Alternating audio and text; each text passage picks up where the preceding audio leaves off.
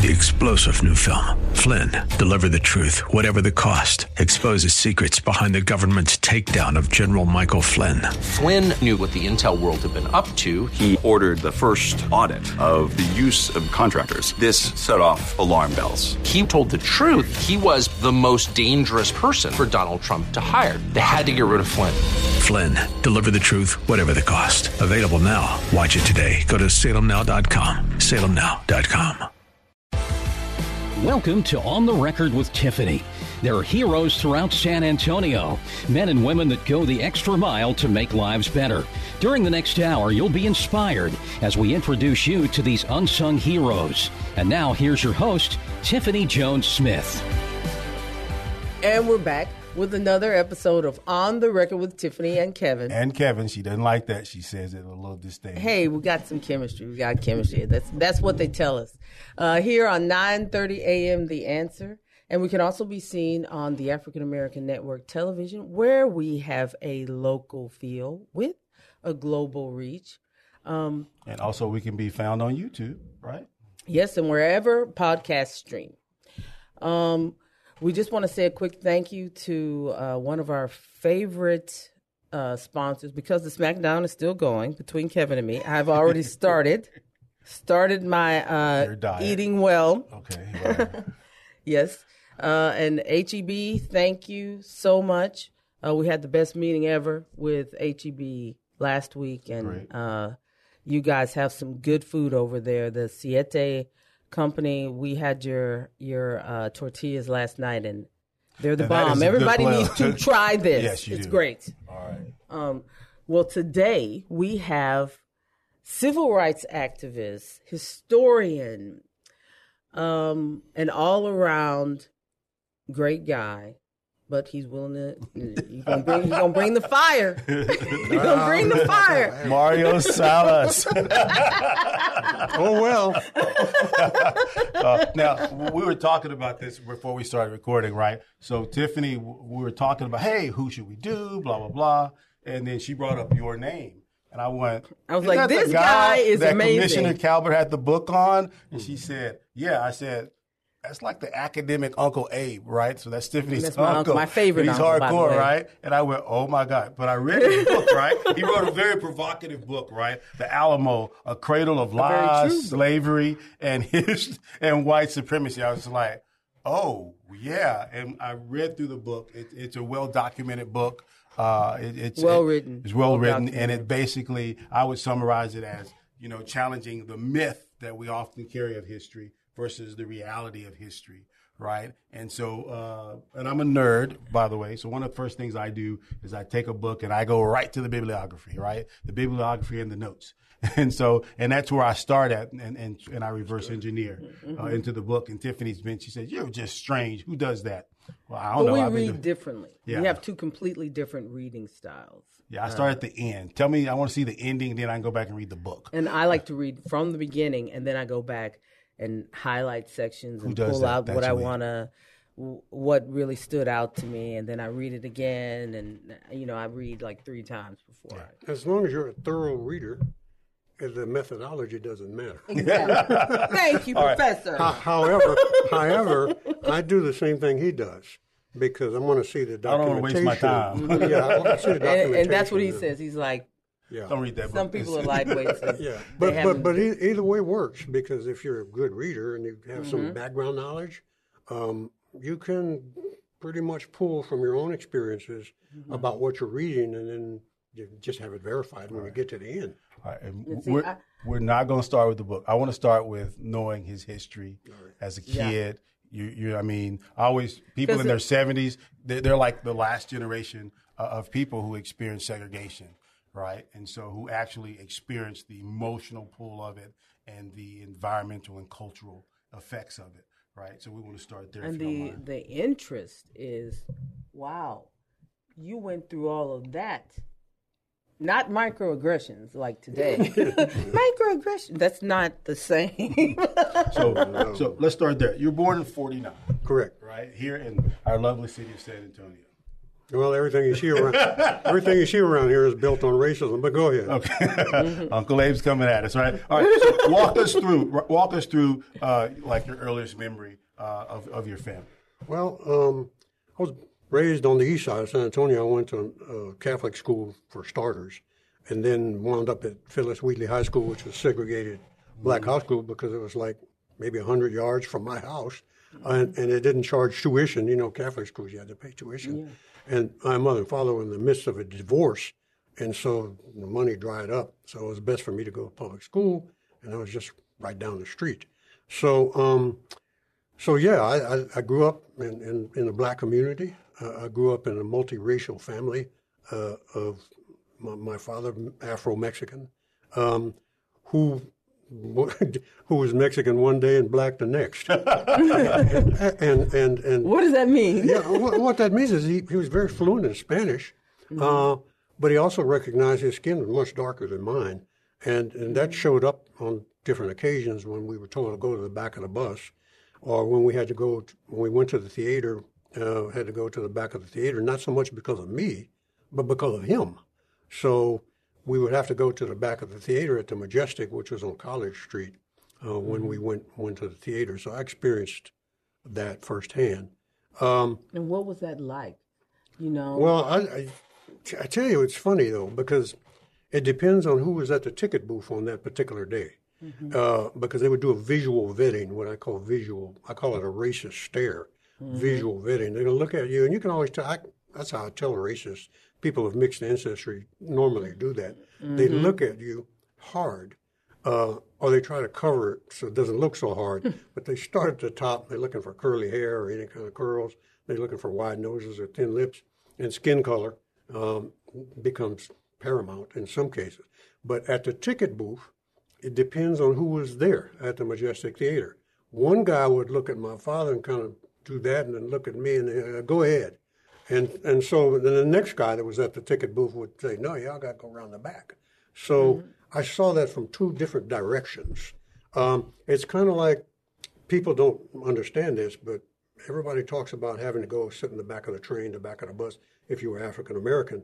But there were some cities in the South where they forced you to sit in the front of the bus and the train so the whites could watch you from behind, thinking that stereotyping you, you're a criminal in this way, we can keep an eye on these criminals. So there are some southern cities that uh, the, the Jim Crow law made blacks sit in the front of the bus. Nobody knows that. They don't, they don't talk about that, but that's absolutely true. So anyway, I, I, I and that would seem like it would go along with that mindset more. Yeah, You know what I mean? Like, which is even more nefarious. And, and so when I when I was coming up, there was not a single restaurant in downtown San Antonio where a black person could go eat. They were all segregated. You couldn't you couldn't do that. And so depending on who the restaurant owner was, there again, my dad would be told no, but another restaurant would just yeah, come on in. So yeah, so that sticks with you, right? So uh, I was thinking when you were telling that story, I was thinking about Tiffany's grandmother, Victoria Appleton. Everyone called her Ma.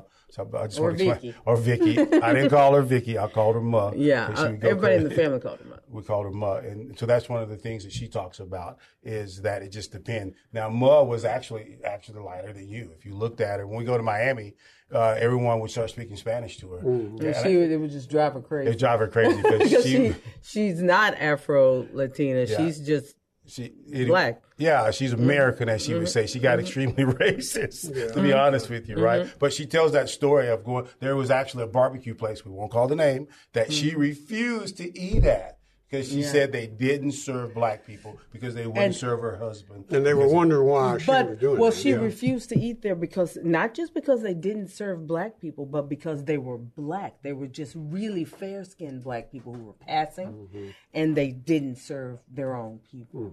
And that for her was just like you. I don't care how light your skin is. Mm-hmm. You don't go and pretend that you're not what you are. Mm-hmm. All right. You So know, that was a big deal in our family. All right, so that's so that's the environment you're raised in, and one of the things that my grandmother always, uh, and I bring this up just as a historical reference. When she and I, we go to a lot of cemeteries when I go pick her up and we go driving, right? And she always talks about having to avert her eyes down. or, or get off, get out of, get off of the, the sidewalk to let the other person come through. To let the white person. to let the come. white person come through, and, and I, and like in my mind, That's crazy, not a. min- right? That's not even something that that I can conceptualize. Yeah. And that people are, that people that are younger than us, have have experienced. They don't know what that feels Mm-hmm. like. Well, and, and part of that you might call Anglo culture, where the eye stare, look me in the eye kind of thing is Anglo culture. And, uh, you know, it's, it's interesting that in some Native American tribes, uh, they're taught not to look people in the eye. I asked a Comanche one day, a friend of mine, I said, what, what's the deal with not looking people in the eye? He said, well, it's a sign of respect. Don't look them in the eye. And then I said, well, when do you, when do, when did Comanches in the past look people in the eye? He said, we only did that when we meant to kill you Yeah. but it will take your spirit away. So that's a totally different Mm-hmm. That's an act of understanding aggression, right? of looking, yeah, of looking people in the eye.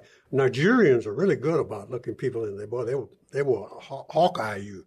Um, similar to Anglos, it's an eye thing, but not all Africans and Native Americans don't believe in that necessarily. Black folks like to look for people in the eye. Oh yeah, that's a big thing. and I That's a think that Yeah, came it's a sign from of West respect. Africa. Yeah. yeah.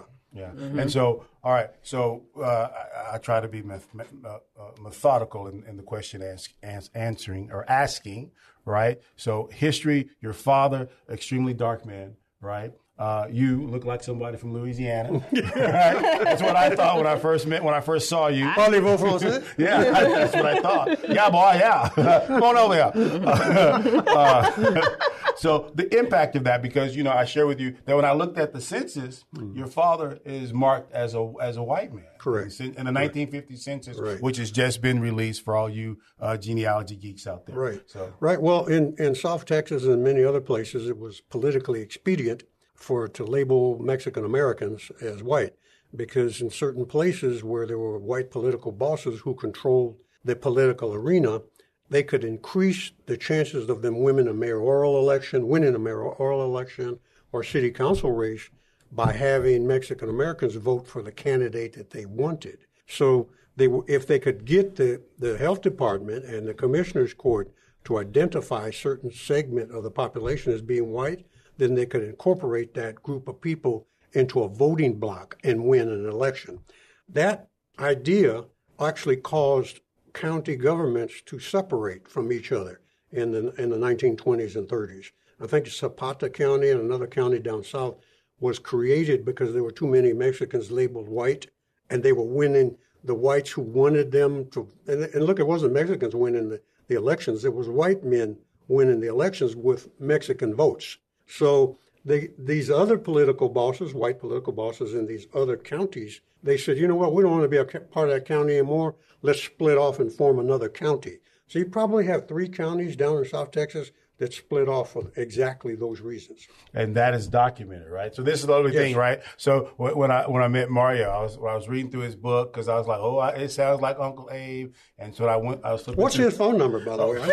you need to be hanging out with You be hanging out with him. He's- I was just like, but I was just like, oh my god! But when I went back and I started in the bibliography, and as I'm looking through the bibliography, I'm like, oh, that's where that is, and so I'm able to go and verify those pieces of information. And for me, It's all true. that's true, and that's the wonderful part of history is where we break up the mythology part with the fact part of it. There, Yeah, and I believe you can find that in David Montejano's book. I think I have him in a reference. Yeah, you have him there. And you quoted some interesting people in your book. And I know I said we're going to wait on the book, but it's still, it's an interesting book. The title is very, very provocative. I was like, oh my God, it's a provocative title. But you, as you go through the book, the book is well documented. Uh, one of the, one of the people that you quote, and I always forget her name, is a uh, historian in, um, here he is, a historian from UT. Her, and her name, I always say Diana. Yeah, it's Diana uh, Berry. Diana Berry, right? She wrote a great book, How Much is a Pound of Flesh? And then that database that she, which they have behind a paywall, by the way. There's a database, a good book in which they go through 36 archives and they go from the period of like 1791 to like 1862, 63. And they go through and they pull out uh, the values that slaves were selling for. And she has a rough estima- estimation of how much a slave cost based on age, based on gender, based on beauty standards, right? Uh, and then- Sometimes based on weight. yes. So that and I, when I saw you quote her, Sold kids by the pound. Yep. So a pound of flesh, and that's And what that- it's based on. And that, uh, you know, when you hear that and you're looking at that, that really drives home what slavery is. Yep. And it also drives home the fact that we haven't begun to touch true education about this. Yeah, and the reason in the general public, the general public does not know what this truly looks like. But like. for me, the reason that's true. important is to is I, I I challenge the idea that we haven't made progress because when you look at that time frame, uh, post slavery or even before slavery, the average, the average American, or in our case, as slaves, non-American, they were all racist. Even slaves were racist. They held some view of race.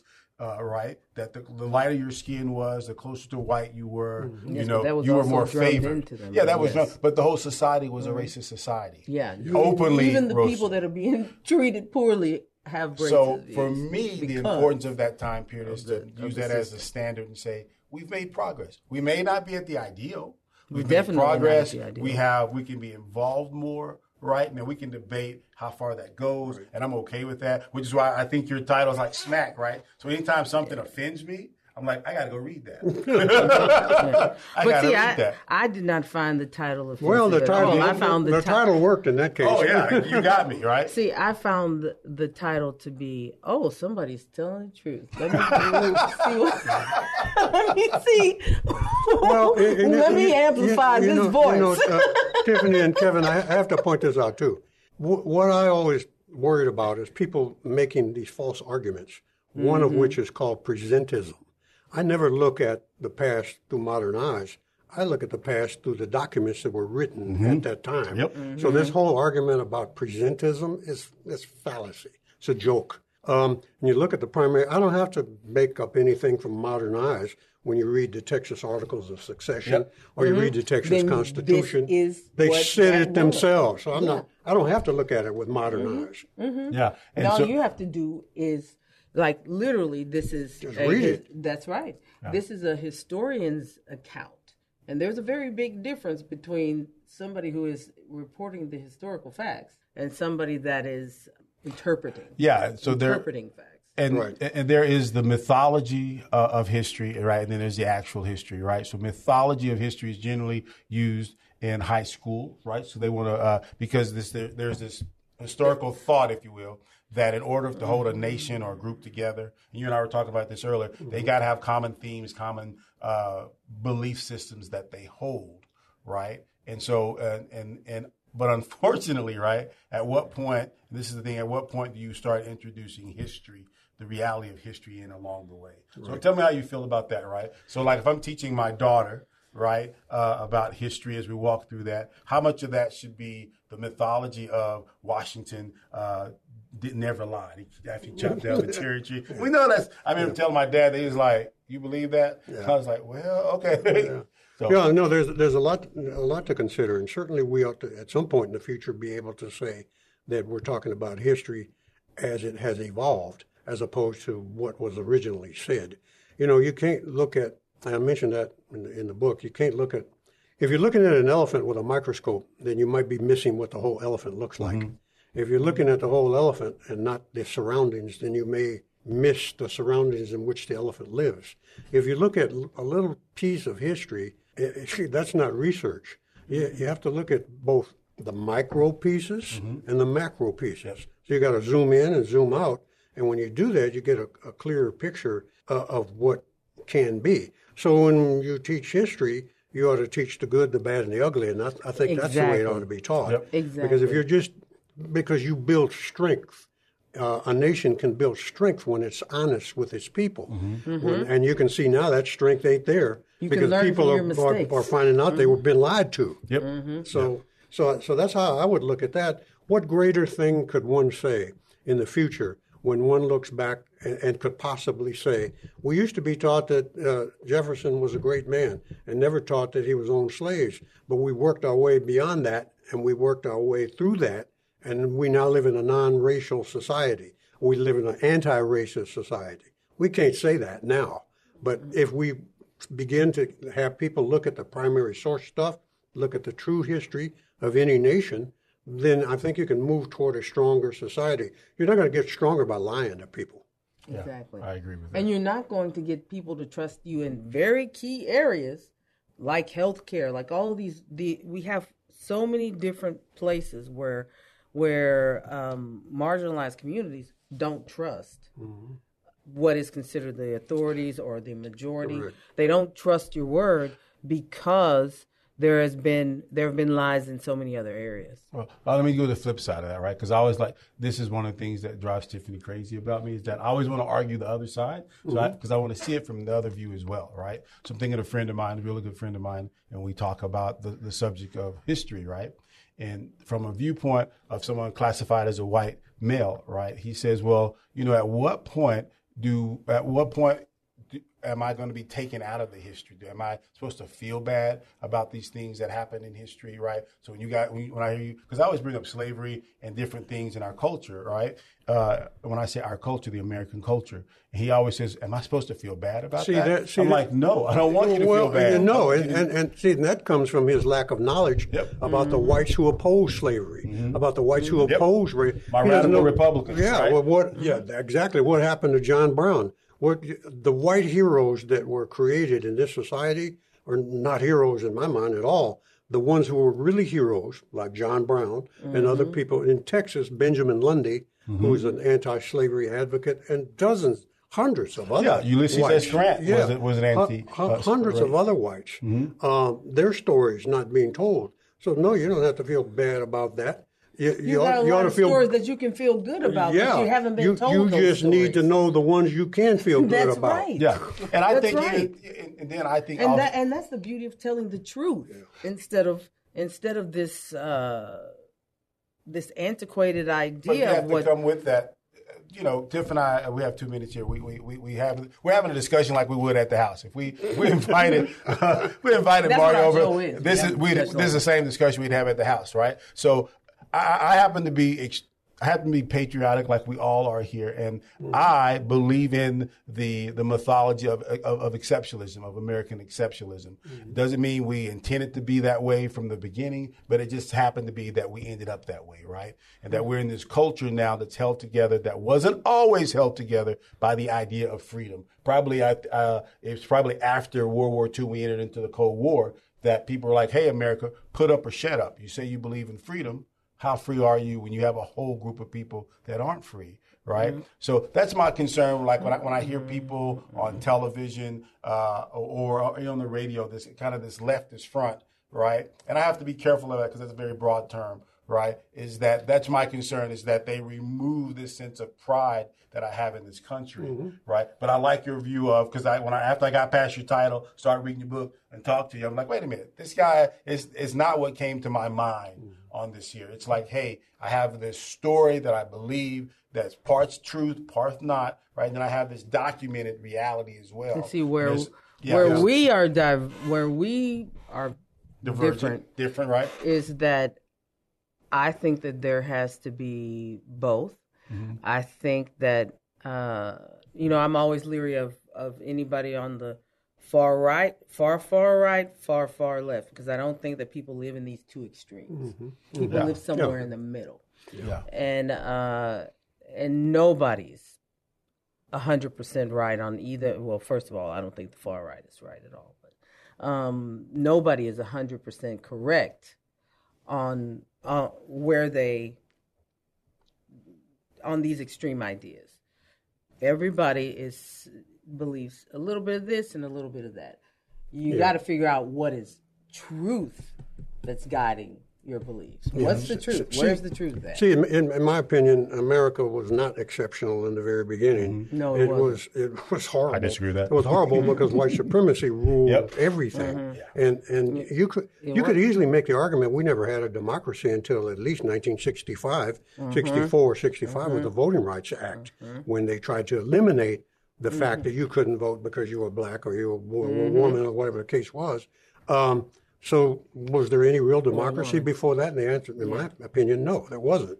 So, we only had a real democracy after 1965, or at mm-hmm. least the attempt to move toward a real dem- democracy after 1965. Before that, yeah, I guess we could say we, yeah, we were exceptionally, we were exceptional at treating people bad. yeah, okay. So we're up on the time here. Uh, okay, we're going to do our next segment. yeah, we can do our next segment uh, as we go through that. And so my so my counter argument would be that if you look, wait, you've been listening to On the Record with Tiffany, and our special guest, Mario, Professor Mario Salas, and we're going to come back and review his book, The Alamo: A Cradle of Lies, Slavery, and White Supremacy.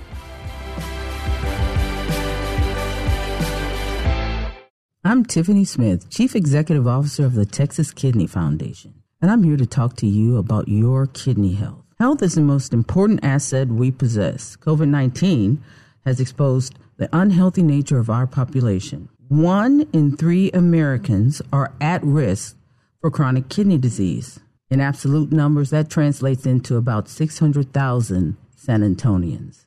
Have you been diagnosed with diabetes? Have you been diagnosed with hypertension? Do you take blood pressure medicine? Do you have heart disease? Have you experienced heart failure? Do you have a history of dialysis or kidney failure in your family? If you said yes to two or more of those questions, you need to come and see us. Are you a part of that one in three? Is your sister? Is your brother? Is your mother? Texas Kidney Foundation offers free screenings.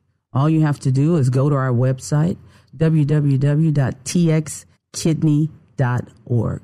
Check out our free screenings. You can either come to our office for an in office visit or we can come to you. You can schedule a screening or go to a screening near you.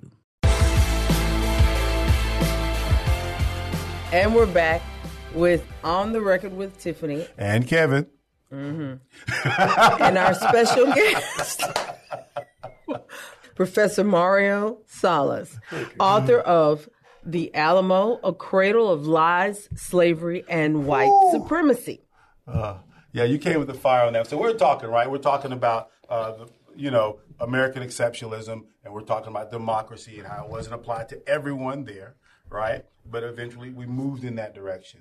And one of the things that I have to keep in mind, that I always keep in mind, is I look at the overall long, the long timeline of history right? Mm-hmm. I compare us in the context that we were in, mm-hmm. not to deny, not to minimize or anything like that, right?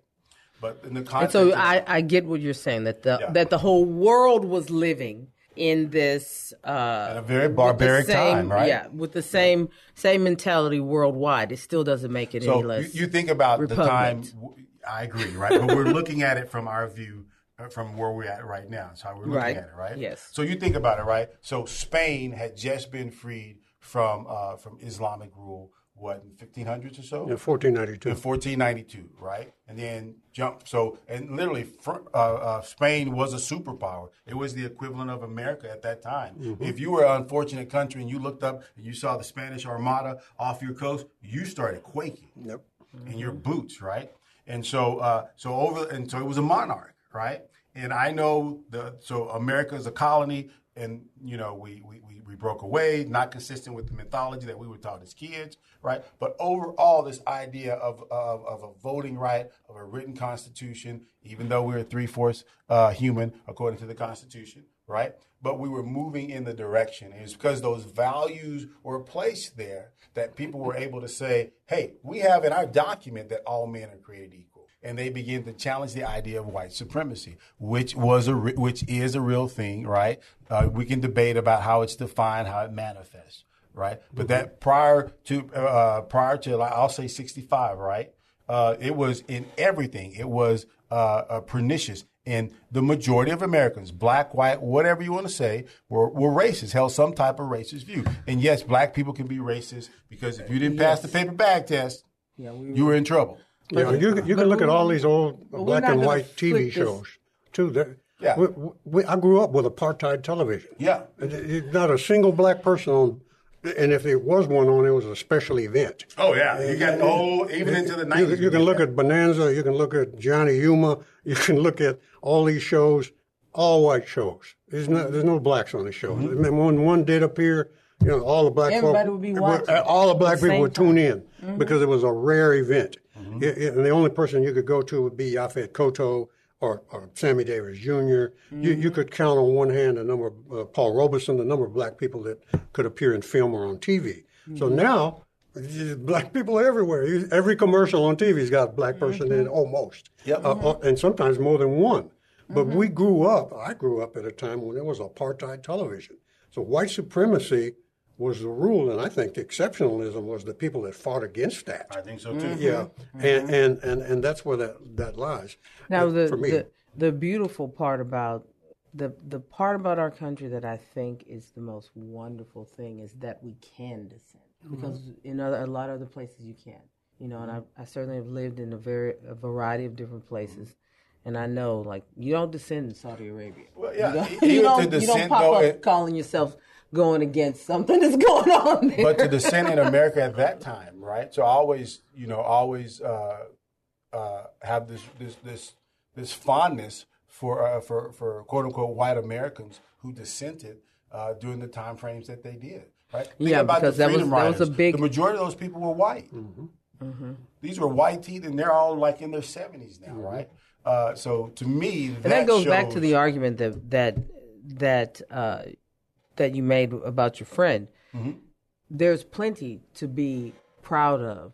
Pull that out. and Yeah. Look at it and say that that you're you're proud of joining together to free a people from an oppressive environment. Mm-hmm. And That li- that should be how history is being framed, Well, and, not and- framed and- in such a, and, and people who a divisive way. and people who mislabel themselves as white, in my opi- in my opinion, are at a double loss in the sense that they've lost their own ethnicity. They were mm-hmm. collapsed into a box called whiteness. And I mm-hmm. often ask people, "What were you before you were white?" And they generally look at me and Like, don't know strange.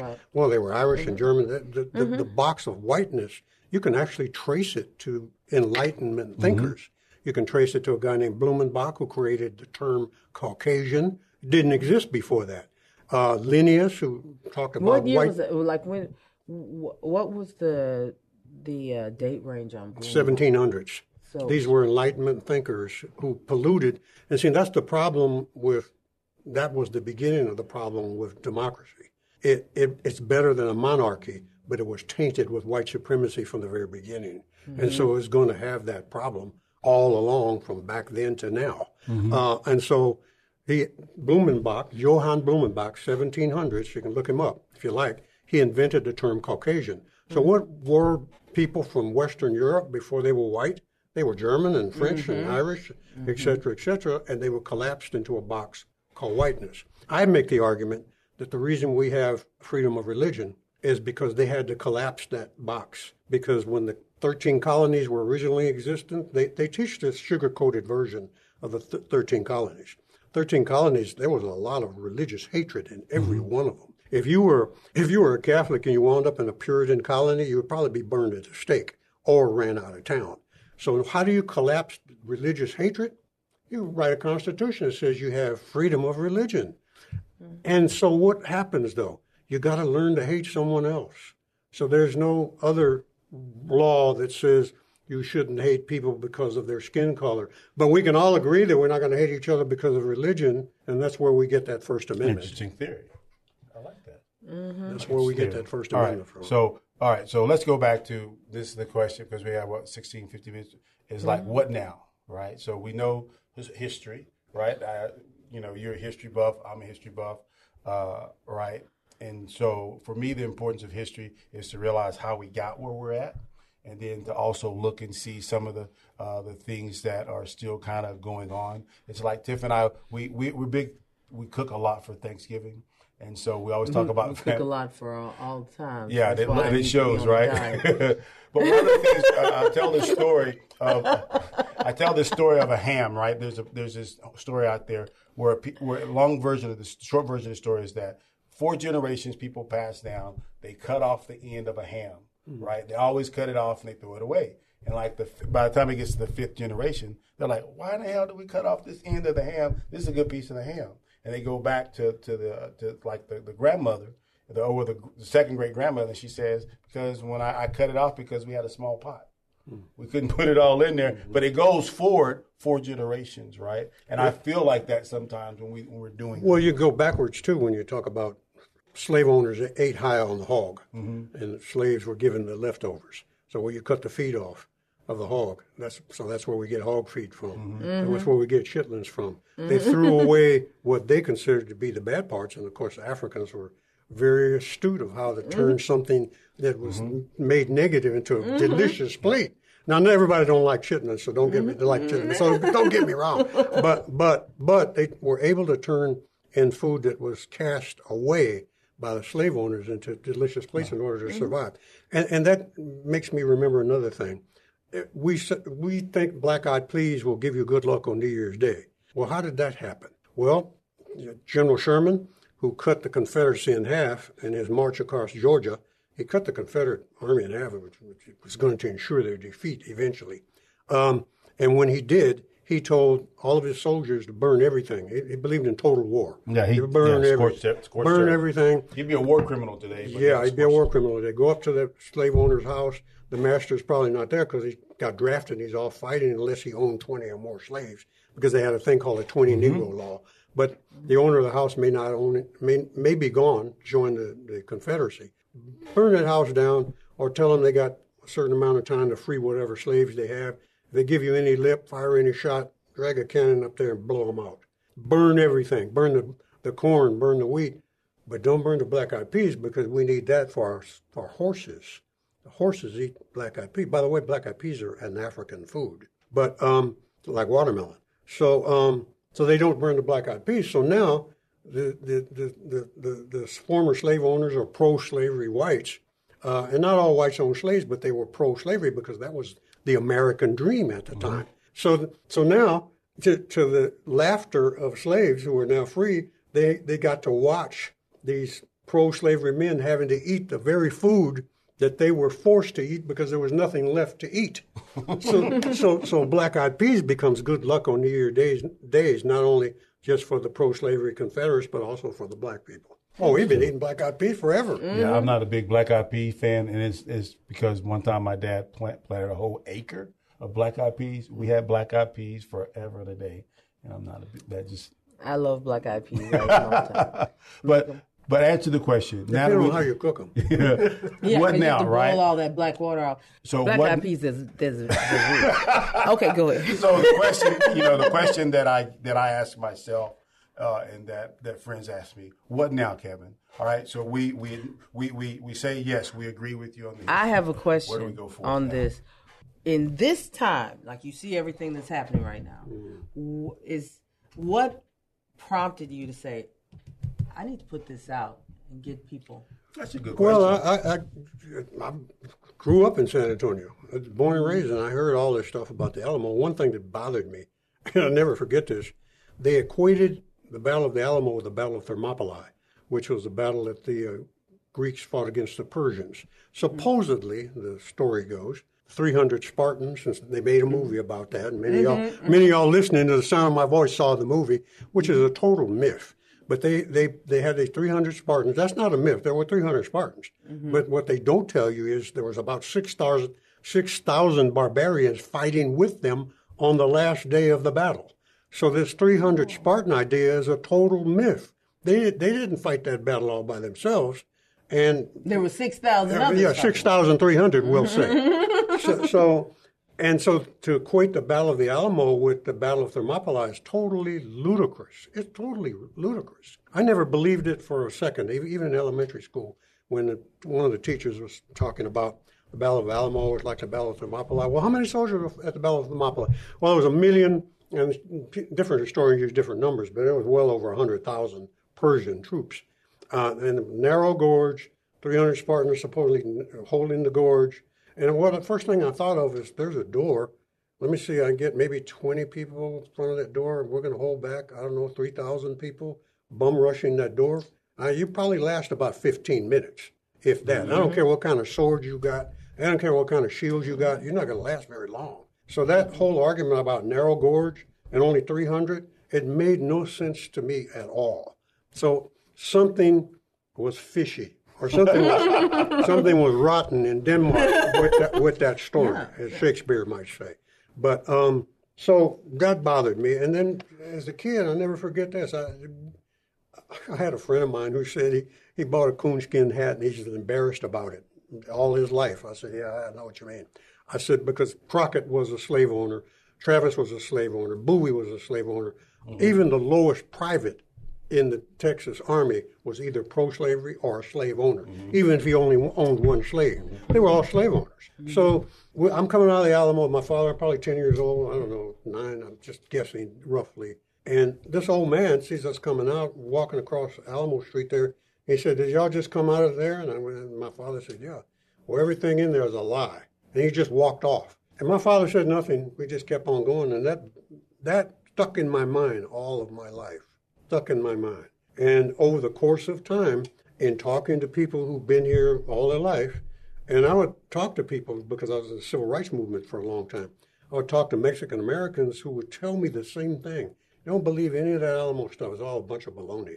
And then I actually found out from another professor, do you know there were black soldiers that fought the Battle of the Alamo? And I said, yeah, but on whose side? And he said, well, that's my point there were thousands of black soldiers who fought on Santa Anna's side. Mm-hmm. they were freeing slaves. Not on the, the Alamo Defenders side. Yeah. They, they were not only freed slaves, freed by a colonel named Bradburn. By the way, Bradburn was a white guy from Kentucky who fought with the Mexican army, as did most, or many, I'll say many, Irish did.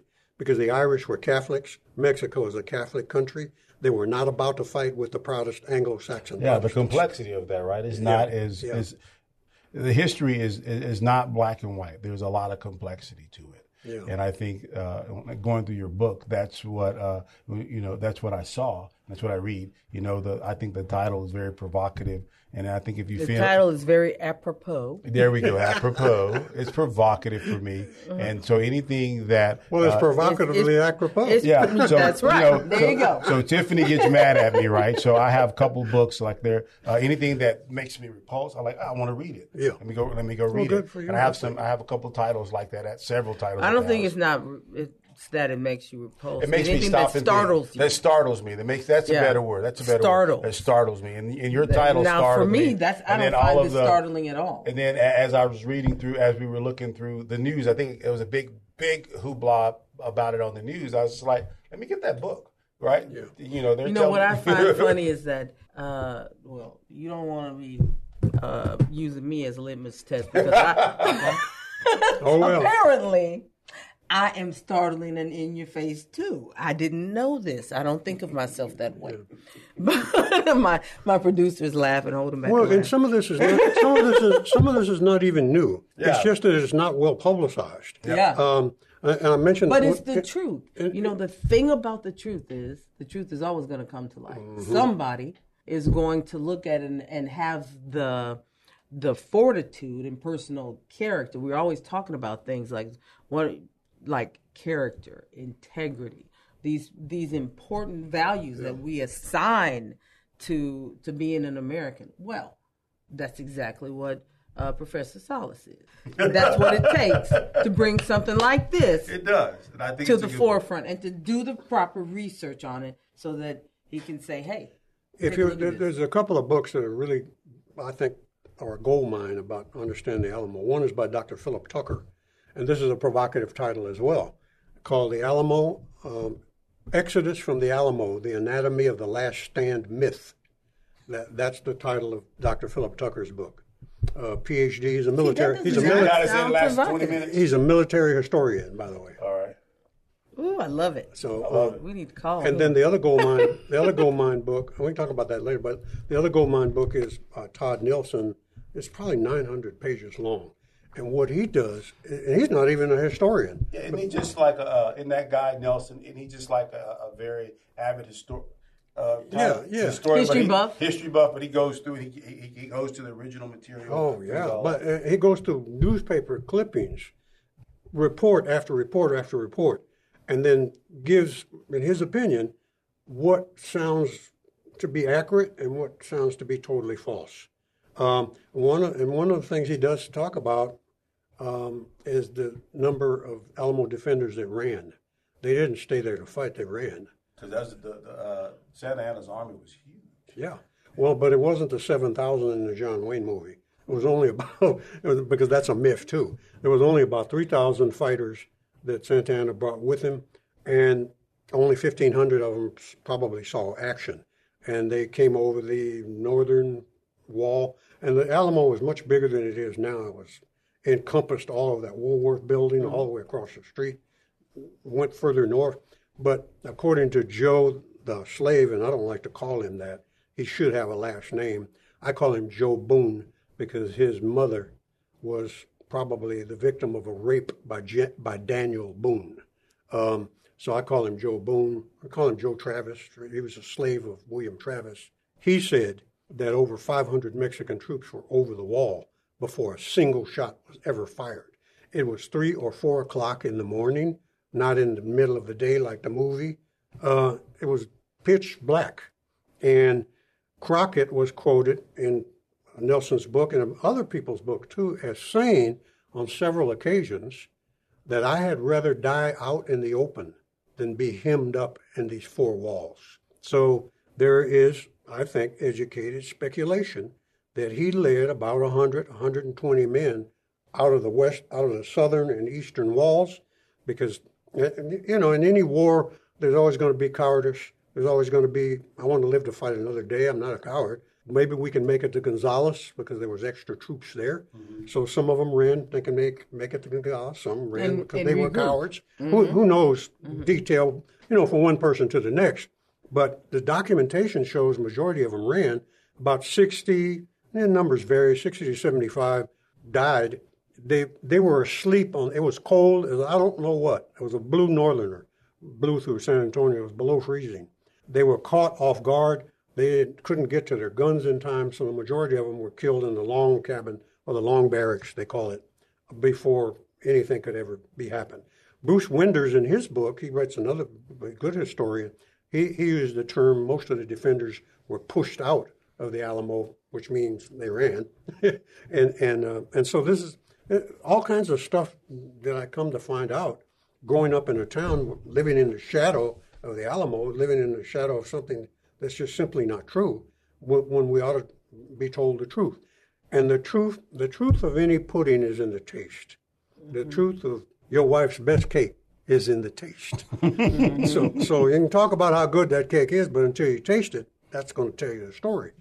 When the Texas Constitution was written after the Battle of the Alamo and after the Battle of San Jacinto, they enshrined, made slavery legal in yep. the Texas Constitution. That's true.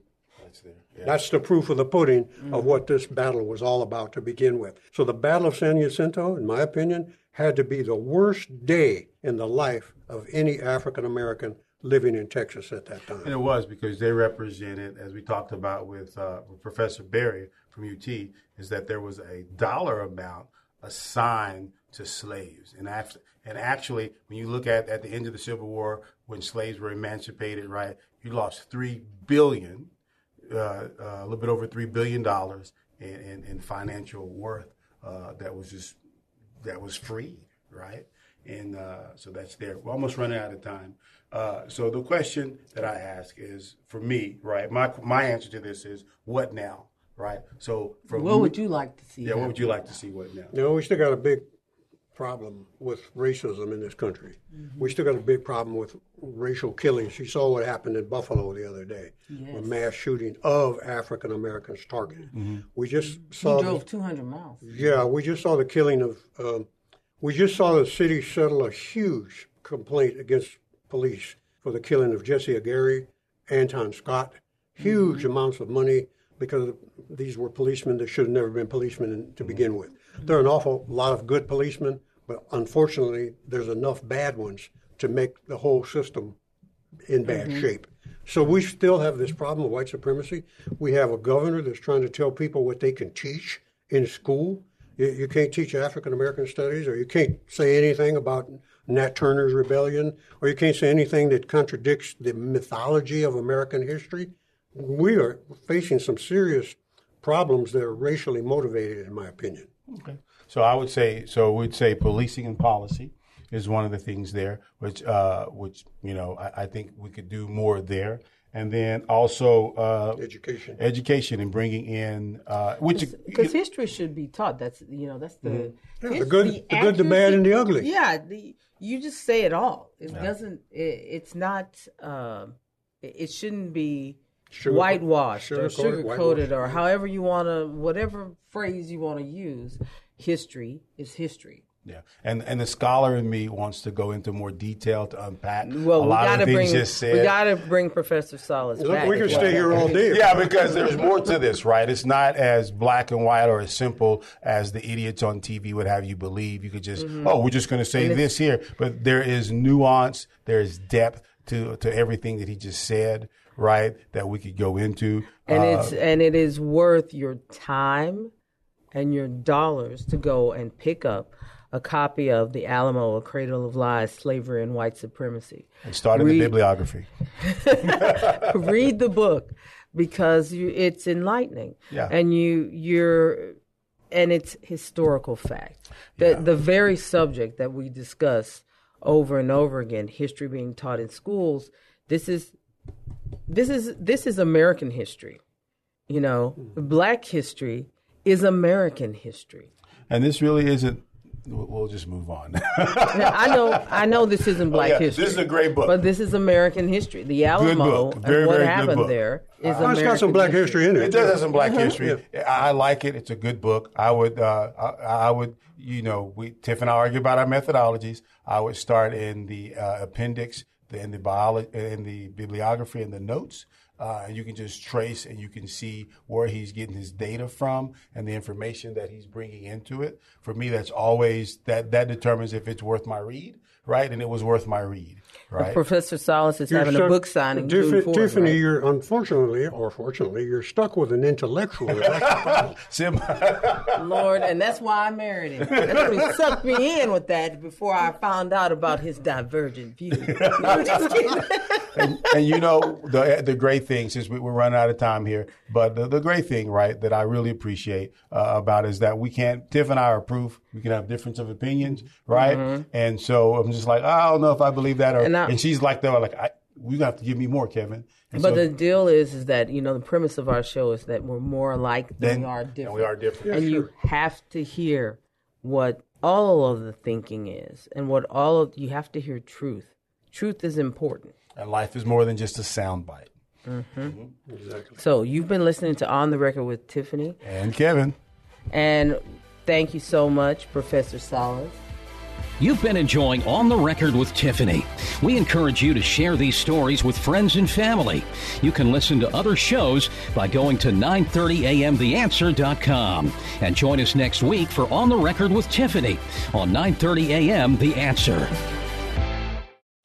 Three star general Michael J. Flynn, head of the Pentagon Intelligence Agency, knew all the government's dirty secrets. He was one of the most respected generals in the military. Flynn knew what the intel world had been up to. He understood its funding. He ordered the first audit of the use of contractors. This set off alarm bells. The explosive new documentary, Flynn, Deliver the Truth, Whatever the Cost, uncovers the facts behind this scandal. Flynn told the truth. He was the most dangerous person for Donald Trump to hire. I find out the worst enemy that I'm going to face in my life is right here in America. They took my assessment and they wanted me to change it. And I was like, I'm not changing it. They had to get rid of Flynn. With in depth interviews, archival footage, and never before seen personal records of the man behind the headlines. I just felt like I was drowning. Flynn, Deliver the Truth, Whatever the Cost. Available now. Watch it today. Go to salemnow.com. Salemnow.com.